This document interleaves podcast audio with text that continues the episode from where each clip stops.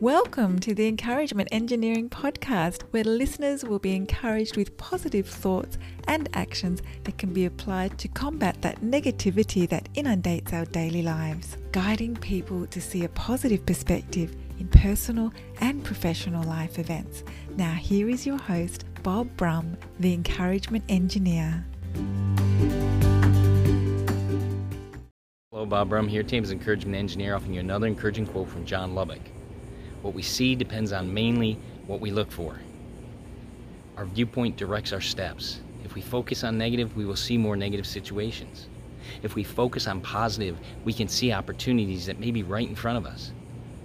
The key is we need to take those opportunities and grow them.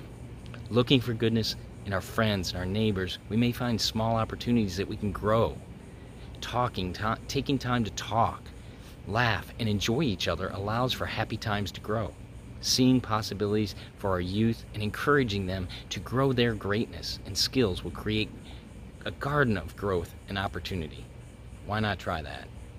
So, if you're part of a group, company, organization, and you'd like some help to see more value in a positive perspective and positive action, I'd love to speak to your group.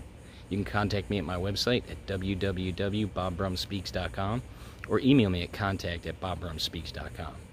And also, I encourage you to subscribe to my podcast, the Encouragement Engineering Podcast. It's played on wherever you listen to podcasts. And I hope you have a great day.